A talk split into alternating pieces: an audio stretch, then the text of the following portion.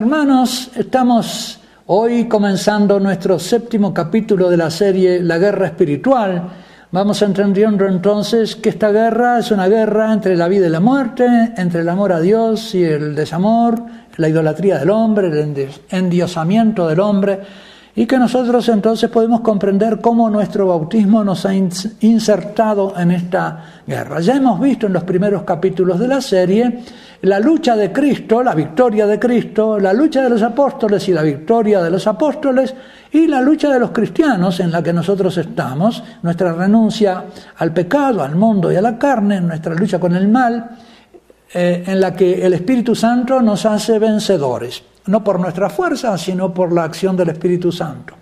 En el anterior capítulo, en el capítulo sexto, hemos visto la alianza de, Abraham con Dios y cómo esta alianza es la que explica las actitudes salvíficas de Dios. Dios va a asegurar la descendencia de Abraham, su libertad, la libertad de su descendencia, al salvarlo de la esclavitud de Egipto, y le asegura también una tierra para alimentar a los hijos, les asegura la libertad y también es el vengador de la sangre, va a defender la vida de este pueblo y de todos los hijos de Abraham.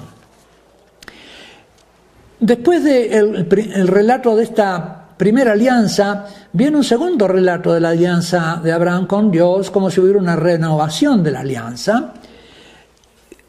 Y se nos dice que se le apareció el Señor nuevamente a Abraham y le dijo, yo soy el Sadai, un nombre de Dios, anda en mi presencia y sé perfecto. Ahora viene como un mandato acerca de la conducta que debe llevar Abraham. Estar en su presencia, tenerlo siempre presente al Señor. Y esto va a ser una característica de los justos del Antiguo y del Nuevo Testamento andar siempre en la presencia del Señor, teniéndolo siempre en cuenta en su vida. Y sé perfecto ante quién, ante los ojos. Nuestro Señor Jesucristo en el Nuevo Testamento va a retomar este mandato y decirle a los que quieren vivir como hijos, sean perfectos como vuestro Padre Celestial es perfecto, sean misericordiosos como vuestro Padre Celestial es misericordioso. Esta perfección es a los ojos de Dios que vuestra justicia sea no como la de los escribas, sino como la de los hijos, la justicia ser gratos a Dios. Yo establezco mi alianza entre nosotros dos.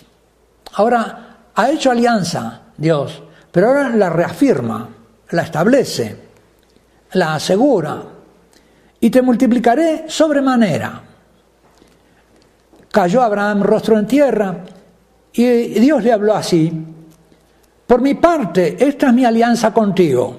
Serás padre de una muchedumbre de pueblos. Y aquí le cambia el nombre. En vez de Abraham, le va a llamar Abraham, padre de muchedumbres. No te llamarás más Abraham, sino que tu nombre será Abraham, pues te he constituido padre de muchedumbre de pueblos. Claro, porque fíjense, esta, eh, no, acá no dice un solo pueblo, sino muchedumbre de pueblos.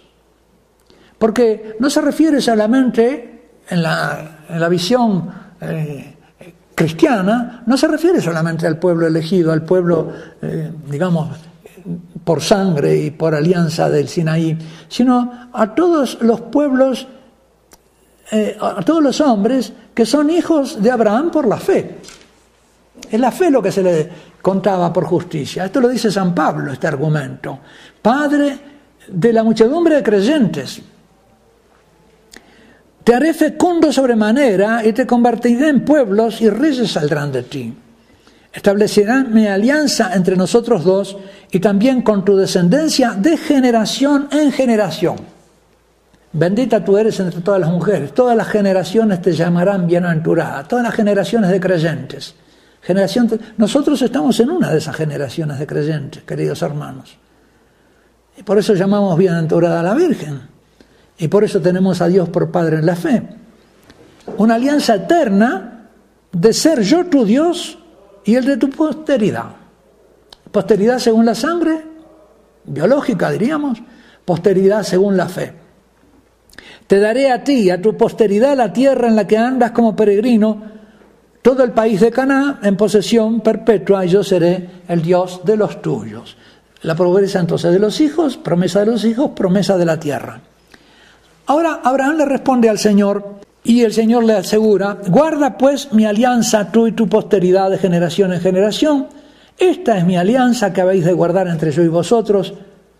Todos vuestros varones serán circuncidados. Y aquí se establece la circuncisión como signo de esa alianza.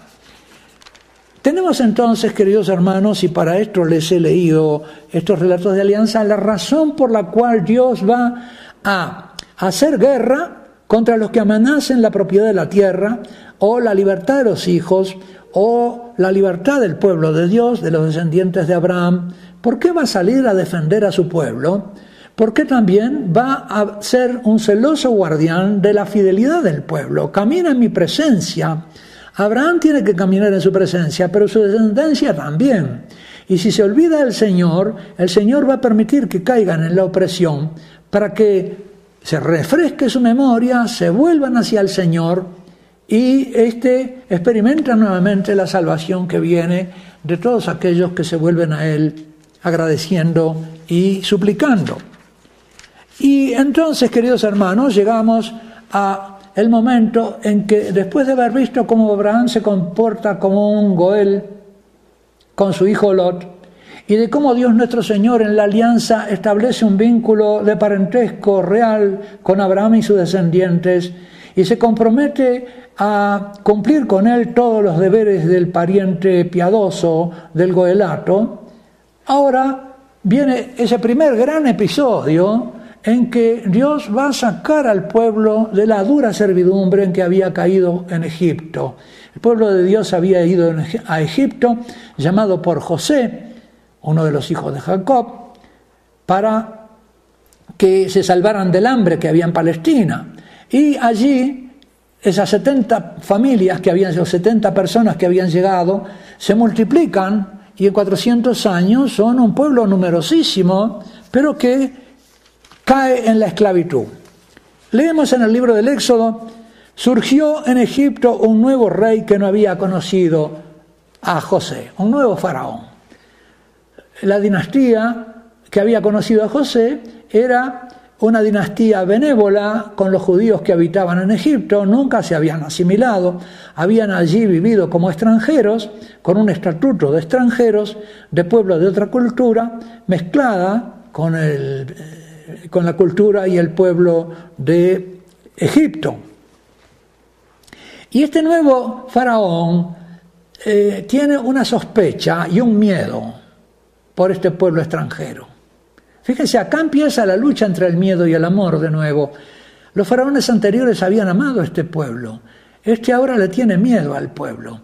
Y el miedo es enemigo del amor. El miedo lleva entonces a querer la eliminación del peligro y por lo tanto la sujeción y la esclavización de este pueblo.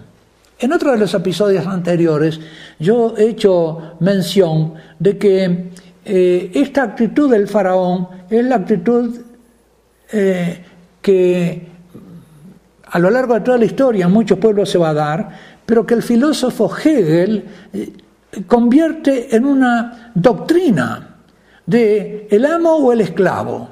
Tú tienes que ser ante los demás. O tú eres amo o los dominas o ellos te van a dominar a ti. Y esta dialéctica del amo y el esclavo es lo que mueve a este nuevo faraón para dominar y esclavizar a los egipcios, no sea que estos se rebelen, se alíen con los enemigos de Egipto y los dominen a ellos.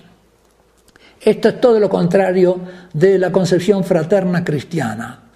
Y de hecho existe hoy en día una enemistad entre estas dos visiones de la vida. Unos que defienden esa eh, o que practican esa doctrina del amo y el esclavo, y es la doctrina que lleva a las guerras, a la sumisión, a la esclavitud, a la dominación de los demás. Y otra es la doctrina cristiana, que lleva a la fraternidad, al amor, al servicio, es la de nuestro Señor Jesucristo.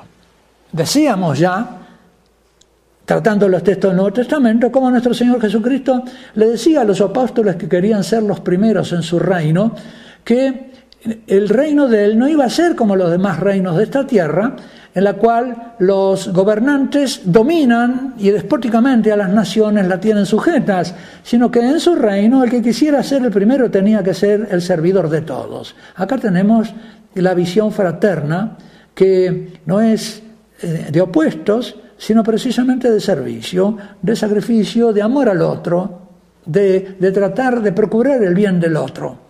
En su carta sobre el amor, Benedicto, la primera carta de Benedicto sobre el amor, ha dicho que en aquellos pueblos donde los gobernantes se desentienden del bien de la nación, es decir, donde no están movidos por el amor al pueblo, los gobernantes, y cita a San Agustín, se convierten en una mafia de ladrones, de exactores de la nación y del pueblo, en vez de ser sus bienhechores.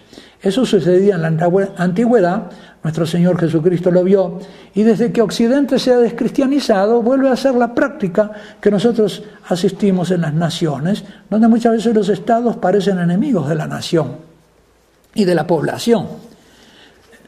Por algo, Benedicto XVI saca eso eh, a recordar esas palabras de San Agustín. No sea que en caso de guerra, dice el emperador, se alíen también con nuestros enemigos, luchen contra nosotros y se marchen del país. Entonces les impusieron capataces para oprimirlos, etcétera, etcétera, y los egipcios esclavizaron brutalmente a los israelitas, amargándoles la vida con una dura servidumbre, con los trabajos del barro, los ladrillos, haciendo pirámides. Y las pirámides eran tumbas monumentos a los muertos. Todo un pueblo destinado a, edificar tumbas y monumentos a los muertos, al servicio de la muerte. Esto es como un símbolo de la lucha entre las dos culturas, de la, de la guerra entre el amor y la muerte. Y entonces el faraón ordena de que sean sacrificados todos los niños varones, las eh, parteras maten todos los niños varones del pueblo de Israel, porque un pueblo sin varones es un pueblo que cae en la esclavitud, no tiene quien lo defienda. Esta cultura actual no mata directamente a los niños, pero de hecho eh, desactiva al varón, eh, lo, lo, reduce, lo hace abdicar de sus misiones, lo priva de sus misiones, lo priva del trabajo, lo priva de la directividad de la familia, lo priva también del uso de la razón, sumergiéndolo precipitándolo en el vicio de la lujuria, por la cual el, varón es dominado por una pasión y deja ya de gobernarse por la razón. Y no pudiendo eh, gobernar su propia, su propia naturaleza, aquí se entabla la lucha espiritual en el individuo, en el varón mismo, no pudiendo dominar su, su apetito sexual con la inteligencia, separa, se separa en él el sexo del amor, queda incapaz para pensar y para amar. Y esta es una guerra espiritual eh, que se da en el alma del varón contemporáneo y que lo vence, si no es que él es, salvado, ayudado por el Espíritu Santo para vencer a este enemigo eh, que lo domina y lo esclaviza y lo hace abdicar de sus tareas y de sus grandes misiones en el mundo. En esta política de matar a los niños, un hombre de la familia Leví tomó por mujer a una hija de Leví, son de, de la tribu sacerdotal, y la mujer concibió y dio a luz un niño, y viendo que era hermoso lo tuvo escondido durante tres meses. Y no pudiendo esconderlo por más tiempo, tomó una, un canasto de papiro, lo impermeabilizó y puso al niño en esa canastita junto a la orilla del río, entre los juncos a la orilla del río, y la hermanita del niño se puso a lo lejos para ver qué pasaba. Y pasa por allí la hija del faraón, y siente el llanto del niño, se acerca y lo encuentra. Y movida con pasión por ese niño de los hebreos, lo recoge. Y entonces la hermanita que estaba eh, esperando se acerca y habla con la princesa y se ofrece para criarle al niño. Si quieres, yo te lo crío y después te lo llevo. ¿Quieres que vaya y llame a una nodriza hebrea para que te críe el niño? Y le contestó la hija del faraón, ve a hacerlo. Fue pues la joven y llamó a la madre del niño. La hija del faraón le dijo, toma este niño y críamelo, que yo te pagaré lo que sea. Tomó la mujer al niño y lo crió. Y cuando creció el muchacho, se lo llevó a la hija del faraón, que lo adoptó y le llamó Moisés, pues pensó, del agua lo he sacado. Y un día, cuando Moisés ya era mayor, fíjese que eh, la madre lo tuvo amamantándolo hasta los tres o cuatro años, porque las madres judías amamantaban al niño hasta muy tarde. A los tres o cuatro años se lo llevó a la casa del faraón, a la princesa. Y cuando Moisés ya era mayorcito, fue a donde estaban sus hermanos, mayor ya, y vio sus duros trabajos. Fíjense qué notable esto, ¿no? Bastaron cuatro años de que estuviera siendo amamantado por la madre para que quedara impresa en su personalidad esta pertenencia al pueblo de Israel a quien él consideraba sus hermanos. Por supuesto que también la princesa se lo diría, eh, cuál era su origen. Pero Moisés tiene, más que el conocimiento de su origen, tiene también ese vínculo, que es el vínculo del goelato, se sabe perteneciente a ese pueblo, está interesado por el bien de ese pueblo, tiene corazón de goel, tiene corazón de pariente, eh, pariente piadoso. Y ahí, cuando visita a sus hermanos, ve la realidad de los duros trabajos en que están y cómo un egipcio golpeaba a un hebreo, uno de sus eh, hermanos, y lo mataba. Y entonces Moisés miró hacia un lado y otro. Acá está el vengador de sangre. Otra de las, misiones que tiene el, Goel, el pariente piadoso, es que si matan a, uno de su parentela, él tiene que eh, vengar su sangre y matar al asesino. Mató al egipcio y lo enterró en la arena. Y cuando salió al día siguiente, estaban riñendo dos hebreos, dos de sus hermanos, y entonces le dijo al culpable, ¿por qué le pegas a tu compañero?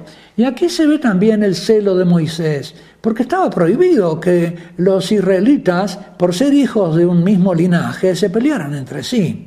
Estos estaban perdiendo la conciencia de pertenencia al pueblo y de los cánones culturales que debían regir la relación entre los hebreos. Y, Moisés, por lo tanto, que sabía esto, lo habría aprendido de su madre, lo había mamado con su madre en apenas cuatro años posiblemente, los, eh, regaña y el hebreo le contesta, ¿quién te ha nombrado jefe y juez sobre nosotros? ¿Piensas matarme como mataste al egipcio? Entonces Moisés tuvo miedo porque pensó que seguramente la cosa se sabe y cuando el faraón se enteró de lo sucedido, buscó a Moisés para matarlo, ¿eh? para hacer justicia. Y entonces Moisés huye, se va al desierto.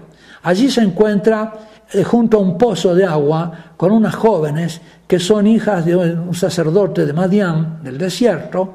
esas eh, chicas le dan de beber y él las ayuda porque están siendo amenazadas por unos pastores para que les impiden eh, eh, abrevar sus rebaños. Dice, las, las niñas vuelven a su padre y le dicen, un egipcio nos ha librado de la mano de los pastores y nos ha sacado agua y ha abrevado el ganado. Y el padre le pregunta al sacerdote Madián, ¿dónde está? ¿Cómo habéis dejado solo a ese hombre? Invitadlo a comer, está la hospitalidad oriental. Y Moisés aceptó morar con aquel hombre que le dio a su hija Sephora como esposa. Ella dio a luz un hijo y Moisés lo llamó Gersón, pues pensó, forastero soy en una tierra extraña. Durante este largo periodo murió el rey de Egipto y como los israelitas gemían y se quejaban de su servidumbre, el clamor de su servidumbre, la esclavitud, ¿no? Subió a Dios y Dios escuchó sus gemidos y se acordó de su alianza pactada con Abraham, Isaac y Jacob, y Dios se fijó en los israelitas y reconoció. Es decir, aquí viene entonces el clamor hacia Dios y cómo Dios responde al clamor siendo fiel a su alianza con, con el Padre, con Abraham, con su descendencia. Y Moisés, que pastoreaba el rebaño, tiene entonces una visión en que Dios se le comunica es la, visión de la, la, zarza ardiente, donde, Dios, donde Moisés ve que una zarza arde y no se consume, y eh, en el corazón de la zarza hay un fuego y el fuego no sofoca las espinas. Es un hermoso símbolo del corazón de Cristo, coronado de espinas, en, el que, en cuyo centro eh, arde el amor de Dios, que no consume las espinas, es decir, los pecadores. Y en esa zarza ardiente se, revela la presencia de Dios y le habla Moisés diciéndole que eh, vaya a, a, Egipto para liberar, para una misión, para liberar a sus hermanos. Le dijo, le dice a Moisés, he visto la aflicción de mi pueblo en Egipto, he escuchado el clamor de sus opresores y conozco sus sufrimientos. He bajado para librarlo de la mano de los egipcios y para subirlo a esta tierra, a una tierra buena y espaciosa, a una tierra que emana leche y miel el clamor de los israelitas ha llegado hasta mí, así que ponte en camino. Yo te envío al faraón para que saques a mi pueblo de los israelitas de Egipto. Es decir, lo nombra Moisés ministro de esta acción salvadora del Goel eh, divino, del pariente poderoso, porque ha visto también cómo en Moisés alienta el amor a su pueblo, que le transmitió su madre eh, teniéndolo al pecho, siendo lactante. Y continúa Dios diciéndolo, eh, Moisés entonces, perdón, duda y le dice, ¿quién soy yo para ir al faraón y sacar de Egipto a los israelitas? Él es consciente de su incapacidad. Y Dios le responde, yo estaré contigo. Y esta será la señal de que yo te envío. Cuando hayas sacado al pueblo de Egipto, daréis culto a Dios en este monte. Acá hay dos elementos fundamentales para eh, la teología de la guerra de, de Dios en el Antiguo Testamento, que son eh, la fórmula de asistencia, estaré contigo y te daré una señal. Eso lo veremos en el próximo bloque, queridos hermanos. Ahora nos despedimos agradeciéndole a Dios por esta revelación y que el Señor Todopoderoso los bendiga, el Padre, el Hijo y el Espíritu Santo. Los espero para el próximo capítulo, el octavo capítulo de esta serie.